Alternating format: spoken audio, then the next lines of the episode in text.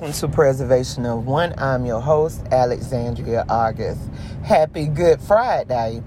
So, listen, in which I should have had put this out days ago. I was looking and I seen that the people in, uh, what is it, Shutterland, Texas, right? The victims of the families had got $144 million when, um, what the guy name is, Devon, Deverin uh, Kelley, I think might be wrong. I'm gonna tell you what his name is. Hold on. I'm about to tell you right now. I'm driving. Yep. Devin Kelley. Yep, that's his name. I was right.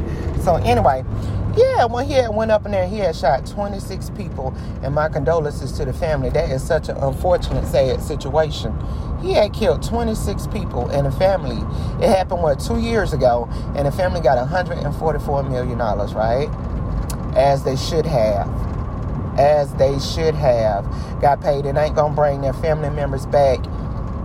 I don't know. You know what I'm saying? But it's something. It's something. You know?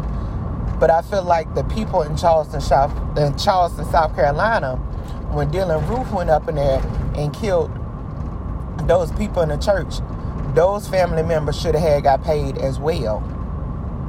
They should have had got something for their pain and suffering. I do feel like that.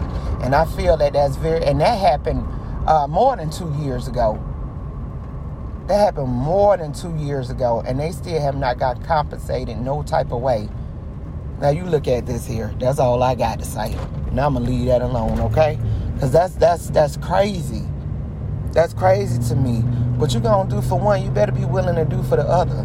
And I feel like Charleston should march, protest, do whatever it is that they need to do to make sure that that family get compensated as well. It's not fair to compensate one one set of people and not compensate the other. I mean, that's just that's that's just bias. That's just how it is. Okay, everybody else get paid, but certain people just don't get paid. It's weird, right? Crazy. Anyway, I, I, I feel some type of way about that one. I ain't even gonna sit up here and lie. I definitely feel some type of way about that. That's some straight up foolishness to me. Anyways, another thing that I wanted to talk to y'all about. Listen, somebody don't want to see you get up. Somebody want to see you fail. Somebody want to see you strung out on drugs. Somebody want to see you begging. Somebody want to see you just not doing good at all. They counting on you not getting up, which is more of the reason to get up, okay? Which is more of the reason to get up. Pray every day. Have faith that what you're praying for is going to come to fruition.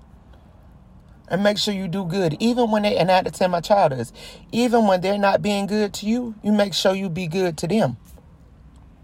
It's like heaping hot coals over their head, as they say in the Bible. It's heaping hot, hot coals over their head.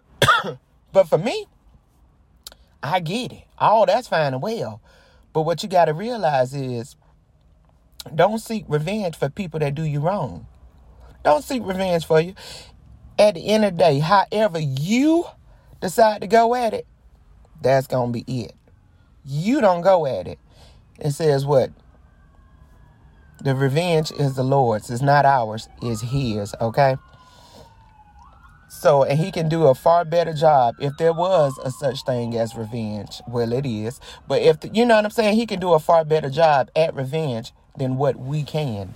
It's not our place. Step out of it. Do good. Step out of it and let Him step in. And when He step in, make sure you all the way out of it. This is Alexandria August of Preservation of One. Thank you.